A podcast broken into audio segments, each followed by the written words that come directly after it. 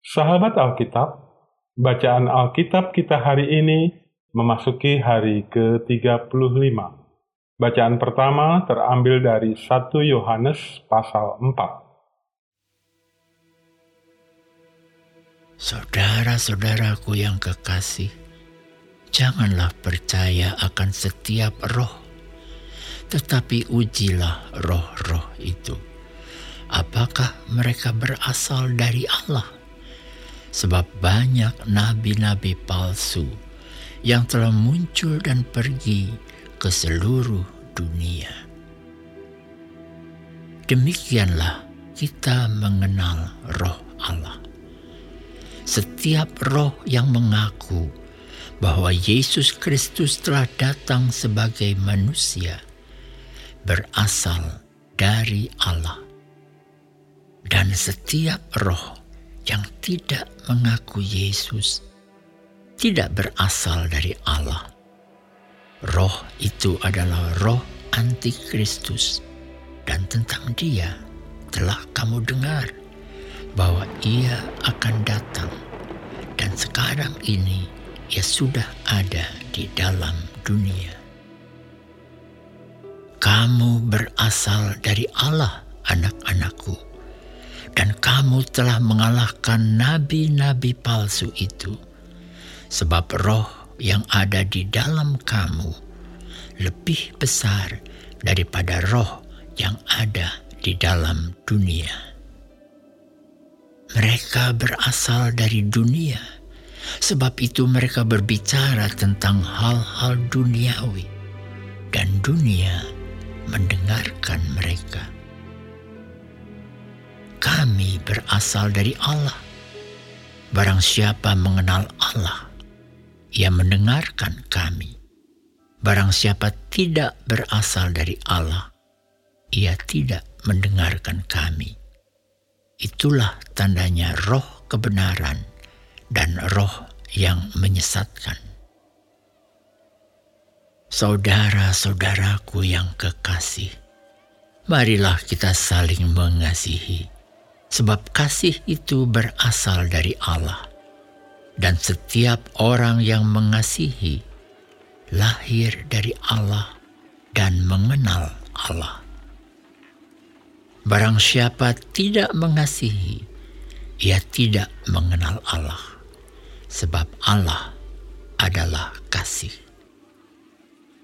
Dalam hal inilah kasih Allah dinyatakan di tengah-tengah kita, yaitu bahwa Allah telah mengutus anaknya yang tunggal ke dalam dunia, supaya kita hidup olehnya. Inilah kasih itu. Bukan kita yang telah mengasihi Allah, tetapi Allah yang telah mengasihi kita, dan yang telah mengutus anaknya sebagai pendamaian bagi dosa-dosa kita. Saudara-saudaraku yang kekasih, jikalau Allah sedemikian mengasihi kita, maka haruslah kita juga saling mengasihi. Tidak ada seorang pun yang pernah melihat Allah. Jika kita saling mengasihi, Allah tetap di dalam kita, dan kasih-Nya sempurna di dalam kita. Demikianlah kita ketahui bahwa kita tetap berada di dalam Allah, dan Dia di dalam kita. Ia telah mengaruniakan kita mendapat bagian dalam roh-Nya. Dan kami telah melihat dan bersaksi bahwa Bapa telah mengutus anaknya menjadi juru selamat dunia. Barang siapa mengaku bahwa Yesus adalah anak Allah, Allah tetap berada di dalam dia, dan dia di dalam Allah. Kita telah mengenal dan telah percaya akan kasih Allah kepada kita. Allah adalah kasih, Dan barang siapa tetap berada di dalam kasih, ia tetap berada di dalam Allah, dan Allah di dalam dia. Dalam hal inilah kasih Allah sempurna di dalam kita. Yaitu kalau kita mempunyai keberanian percaya pada hari penghakiman, karena sama seperti Dia, kita juga ada di dalam dunia ini. Di dalam kasih tidak ada ketakutan. Kasih yang sempurna melenyapkan ketakutan. Sebab ketakutan mengandung hukuman. Dan barang siapa takut, ia tidak sempurna di dalam kasih. Kita mengasihi karena Allah lebih dahulu mengasihi kita. Jikalau seorang berkata, "Aku mengasihi Allah," dan ia membenci saudaranya, maka ia adalah pendusta. Karena barang siapa tidak mengasihi saudaranya yang dilihatnya, tidak mungkin mengasihi Allah yang tidak dilihatnya. Dan perintah ini kita terima dari Dia. Barang siapa mengasihi Allah, ia harus juga mengasihi saudaranya.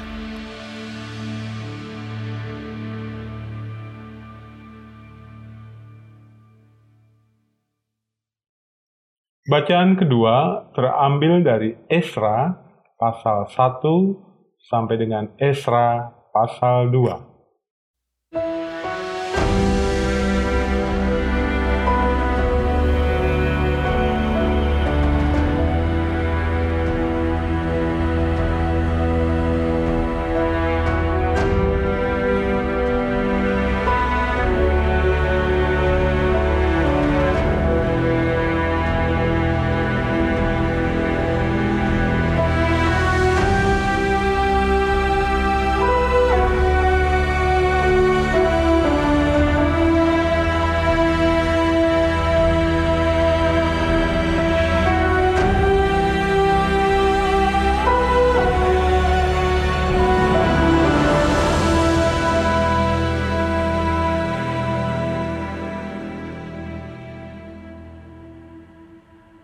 Kitab Esra.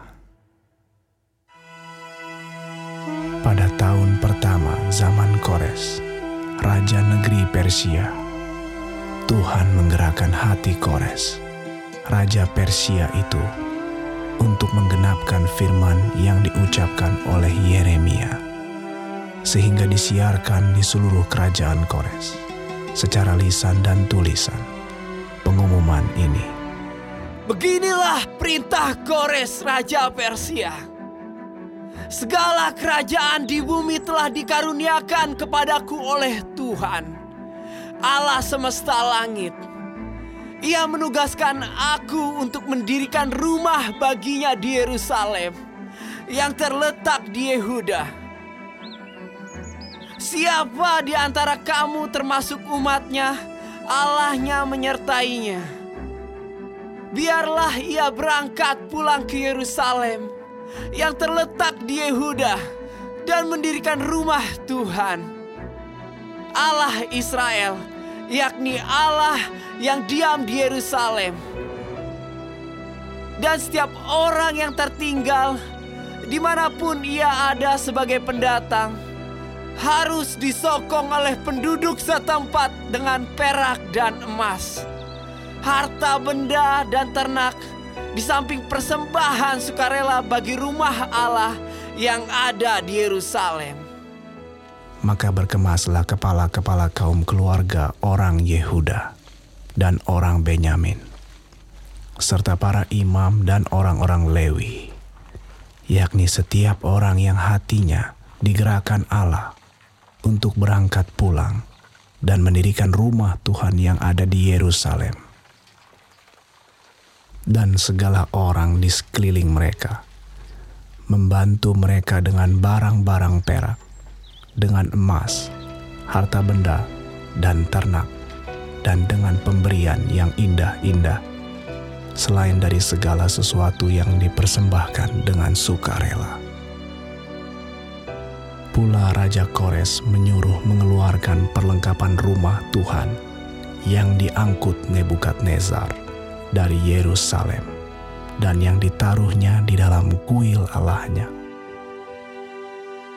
Kores Raja Persia itu menyuruh mengeluarkan semuanya itu di bawah pengawasan Mitredat, bendahara raja, yang menghitung seluruhnya bagi Sesbazar, pembesar di Yehuda. Inilah daftarnya: 30 bokor emas, 1.000 bokor perak, 29 pisau, 30 piala emas, pula 410 piala perak, 1.000 buah barang-barang lain. Barang-barang emas dan perak itu seluruhnya berjumlah 5.400. Semuanya itu dibawa oleh Sesbazar sewaktu orang-orang buangan itu dibawa pulang dari negeri Babel ke Yerusalem.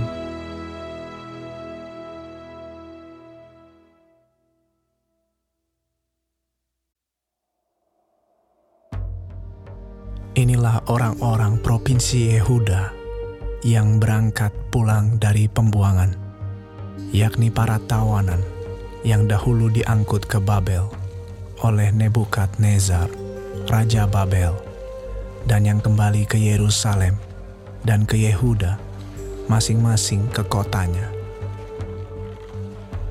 Mereka datang bersama-sama Zerubabel, Yesua, Nehemia, Seraya, Reelaya, Mordekai, Bilsan, Mispar, Bigwai, Rehum, dan Baana. Inilah daftar orang-orang bangsa Israel.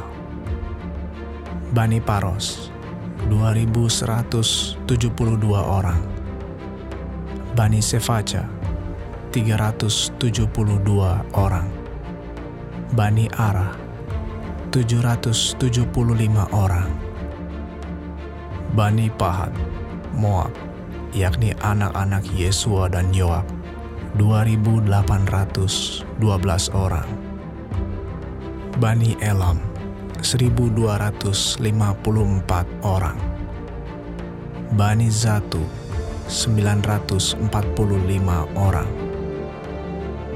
Bani Zakai 760 orang, Bani 642 orang, Bani Bebai 623 orang, Bani Asgad 1.222 orang, Bani Adonikam 666 orang, Bani Bigwai 2.056 orang, Bani Adin 454 orang, Bani Ater, yakni Bani Hiskia 98 orang, Bani Bezai 323 orang, Bani Yora 112 orang, Bani Hasum 223 orang,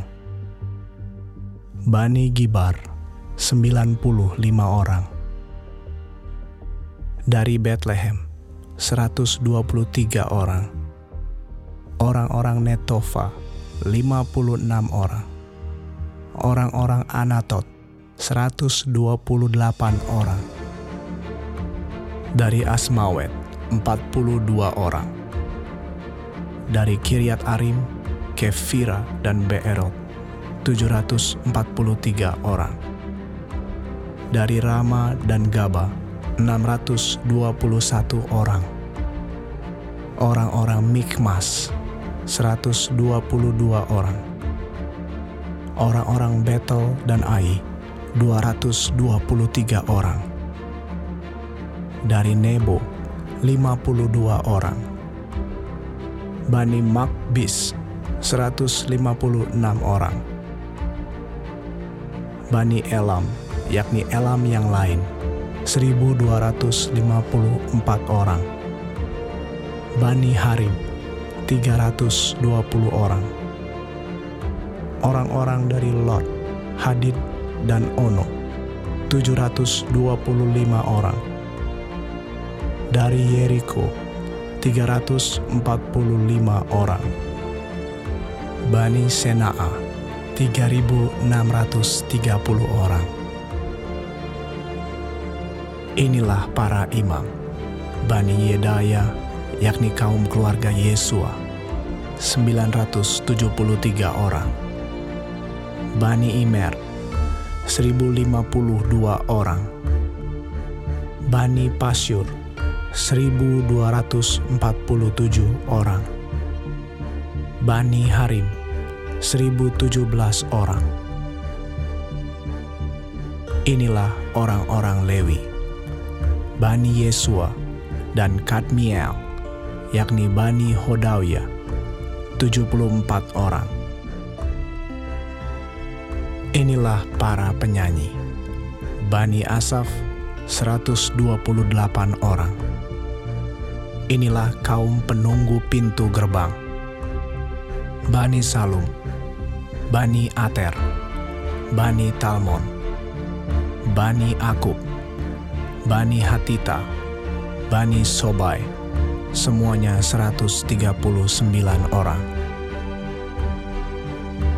Inilah para budak di bait Allah, Bani Ziha, Bani Hasufa, Bani Tabaut, Bani Keros, Bani Siaha, Bani Padon, Bani Lebana, Bani Hagaba, Bani Akub, Bani Hagab, Bani Samlai, Bani Hanan, Bani Gidel, Bani Gahar, Bani Reaya, Bani Rezin, Bani Nekoda, Bani Gazam,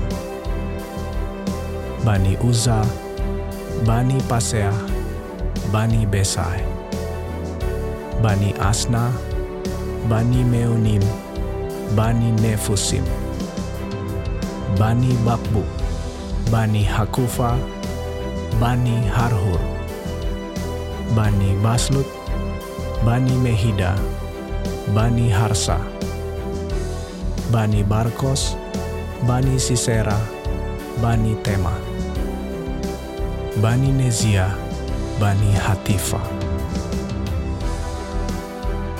Inilah keturunan para hamba Salomo, Bani Sotai, Bani Soferet, Bani Peruda, Bani Ya'ala, Bani Darkon, Bani Gidel, Bani Sefaca, Bani Hatil, Bani Pocheret Hazebaim, Bani Ami.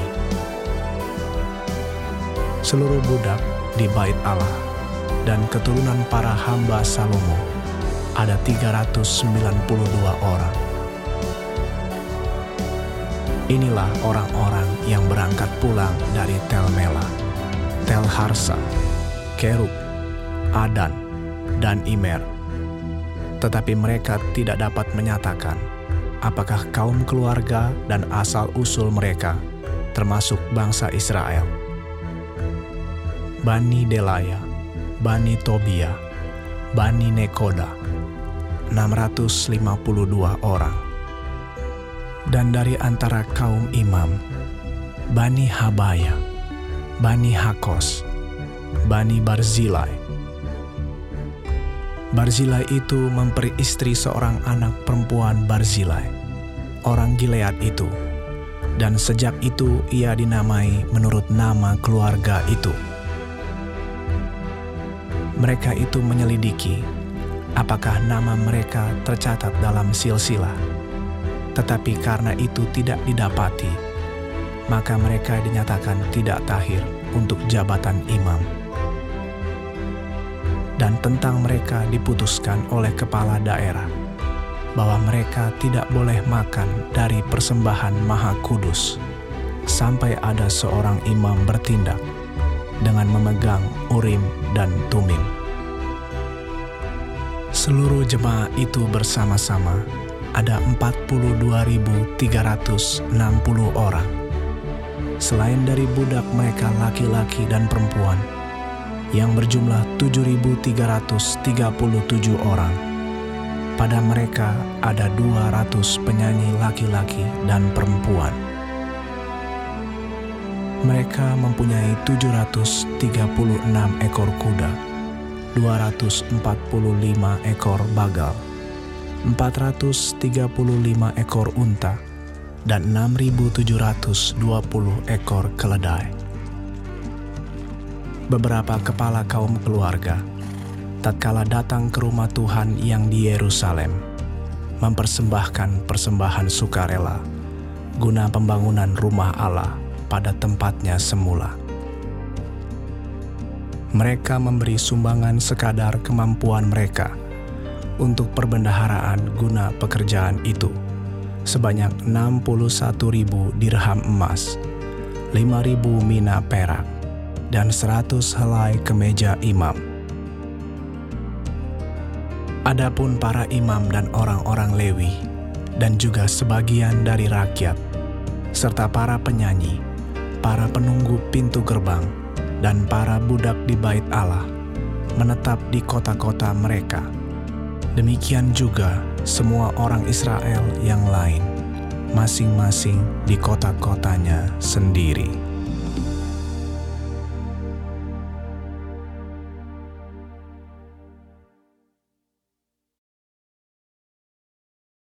Bacaan ketiga terambil dari Mazmur pasal 91.